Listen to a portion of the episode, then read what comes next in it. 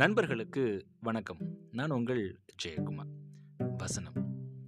வானம் பொழிகிறது பூமி விளைகிறது உனக்கு என் கொடுப்பது கிஸ்தி. எங்களோடு வயலுக்கு வந்தாயா? ஏற்றம் இறைத்தாயா நீர் பாய்ச்சி நெடுவயல் நிறைய கண்டாயா? நாற்று நட்டாயா? களை பறித்தாயா? கழனி வாழ் உழவருக்கு கஞ்சி கலையும் சுமந்தாயா? அங்கு கொஞ்சி விளையாடும் வெங்குள பெண்களுக்கு மஞ்சள் அரைத்து பணிபுரிந்தாயா? அல்லது மாமனா மச்சானா மானங்கெட்டவனே எதற்கு கேட்குறாய் வரி? யாரை கேட்குறாய் திரை? இது கட்டபொம்மன் படத்தில் வரக்கூடிய ஒன் ஆஃப் த ஃபைனஸ்ட் வசனம் அப்படின்னே சொல்லலாம். இன்றைய தலைமுறைக்கும் கட்டபொம்மன் படத்தில் இந்த டைலாக் அப்படின்னா எல்லாத்துக்குமே ஞாபகத்துக்கு வருது தெரியுது. இன்னொன்று கட்டபொம்மன் படம்னு சொன்னாலே இந்த டைலாக் தான் எல்லாத்துக்குமே ஞாபகத்துக்கு வருது.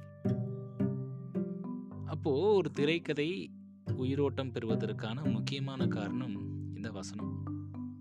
திருவிளையாடல் படத்தில் நாகேஷ் அவர்களுக்கும் சிவாஜி கணேசனுக்குமான அந்த உரையாடலாகட்டும் பராசக்தி படத்தில் நீதிமன்றத்தில் சிவாஜி கணேசன் அவர்கள் பேசக்கூடிய அந்த உரையாகட்டும் இப்படி எல்லா டயலாக்குமே இன்னைக்கு வரைக்கும் எல்லாத்துக்கும் ஞாபகத்தில் இருக்குது அப்படின்னா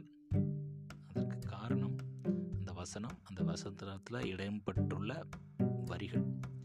இந்த வசனம் என்ன பண்ணுது அப்படின்னா ஒருத்தருக்கு உணர்வுகளை கடத்துது. உணர்வுகள் அப்படின்னா அது வெறும் மோட்டிவேஷன் மட்டும் கிடையாதுங்க.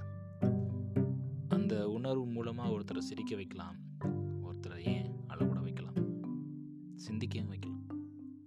அவ்வளோ பவர் இருக்குது இந்த எனக்கு ரொம்ப நாளாக ஒரு டவுட் இருந்துகிட்டே இருந்துச்சுங்க. வசனம் வேறு கவிதை வேறா அப்படின்னு சொல்லிட்டு. ஆமாங்க. கவிதையில் எதுகை மூனை இடம்பெற்றிருக்கும். யாப்பு இலக்கணத்துக்கு உட்பட்டு கவிதைகள் அமைக்கப்பட்டிருக்கும்.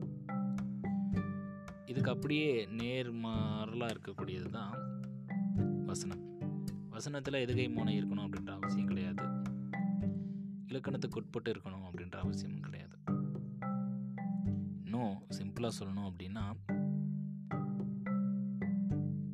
வசனம் அப்படின்றது பொருளுரை. கவிதை அப்படின்றது செய்யுள். ஸ்கூல் டேஸில் படித்தது தான் செய்யுள் இருக்கும் செய்யுளுக்கு உரைநடை எழுதுவோம். இந்த உரைநடை தான் வசனம். ஒரு வசனம் ஏன் தேவை அப்படின்னு கேட்டிங்க அப்படின்னா எல்லா நேரங்கள்லேயும் ஒரு நடிகர்னால நம்மளுடைய பாடி லாங்குவேஜ் மட்டும் வச்சு ஆடியன்ஸை கவர்ந்துட முடியாது. அப்போது அவங்களுக்கு தேவையான இடங்களில் வார்த்தைகள் போய் உள்ளே போய் விழணும். அந்த வார்த்தைகள் எப்படி இருக்கணும் அப்படின்னா ரொம்ப பவர்ஃபுல்லாக இருக்கணும். அதை கேட்டு ஆடியன்ஸ் என்ஜாய் பண்ணணும். ஸோ அதற்கு இந்த வசனங்கள் ரொம்பவே உதவியாக இருக்குது அப்படின்னே சொல்லலாம். நம்மளுடைய லைஃப்லேயும் இந்த டைலாக் அப்படின்றது ரொம்ப ரொம்ப முக்கியங்க. எந்த இடத்துல யார்கிட்ட எந்த மாதிரியான டைலாக் பேசணும் அப்படின்ற ஒரு முறையை தெரிஞ்சு வச்சுருக்கணும்.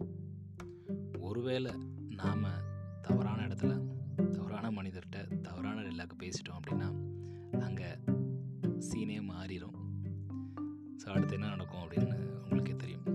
ஸோ வார்த்தையில் கவனம் முக்கியம். கப்பு முக்கியம் பிகில் அப்படின்னு சொல்கிற மாதிரி வாழ்க்கையில் வார்த்தை முக்கியம். வார்த்தைகள் அடங்கிய வசனம் ரொம்ப ரொம்ப முக்கியம். நன்றி நண்பர்களே. மீண்டும் நாளை இன்னொரு பதில் உங்களை சந்திக்கிறேன்.